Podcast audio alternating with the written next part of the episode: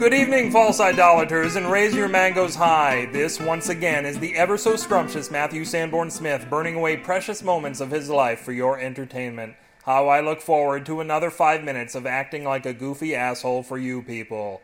I hope you all brought your cake like I told you to. Now do that thing I told you to do with that cake.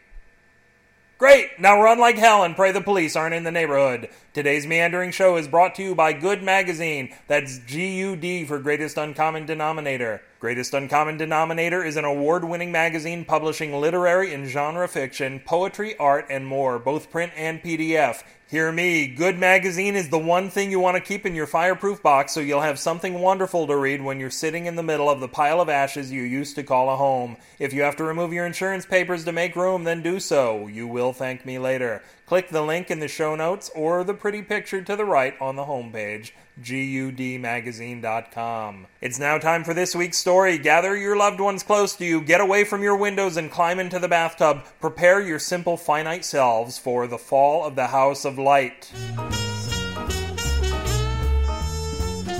The Fall of the House of Light by Matthew Sanborn Smith. No mere home of stone or tree could house Torvak. Too great a being was he, beyond the needs of shelter from the elements, as he himself had become a force of nature. As the gods had for ages, Torvak would make his home from beams of light. With mere flicks of his fingers, his bright walls rose, interlacing with each other, and his palace took shape. In moments it stood complete, and Torvak lounged about his new home without a thought of the wants of mortal men. Until Tom came over. Torvak, he called. Torvak, what in the hell you think you're doing? Welcome, friend Tom. You shall be the first man to gaze upon the House of Light, home to the younger gods.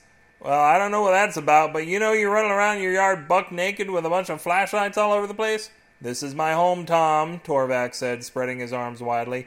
No, that's your home, Torvak, Tom said. He pointed at the little one bed, one bath rental behind Torvak. And you better get yourself on in there. You're disturbing. I'm disturbing what, Tom? The peace? I'm not bothering anyone. No, you're just disturbing, that's all. The human body is a beautiful thing. I understand that, Torvak, but you gotta understand, I got a little girl over there, and I don't know, maybe it'd be different if you were in shape, but you, you ain't in shape, Bubba. Fine then, to hell with all of you.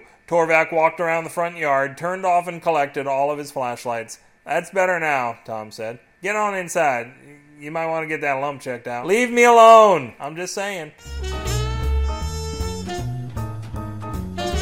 This story lit up your life, you and Debbie Boone can read it and other mind heaving tales at my bloggerella, the1000.blogspot.com, or pledge your allegiance to Loki right here at bewarethehairymango.com. Blather for hours about how the lady at the register eyed your coupon suspiciously on the comments for this post, or email me at matthew at bewarethehairymango.com. We're shoving right off for home again. Cruise on down to your favorite social networking phenomenon and show us your twits. Let them eat mangoes and tweet me at Up With Gravity while your life passes us both by. Begin your career as my blindly loyal lackey by touching the orange square to the right and subscribing to me for all eternity. Or subscribe through iTunes today for a discount, and you can be mine for only half of eternity. And give us a nice review before you close our window, please.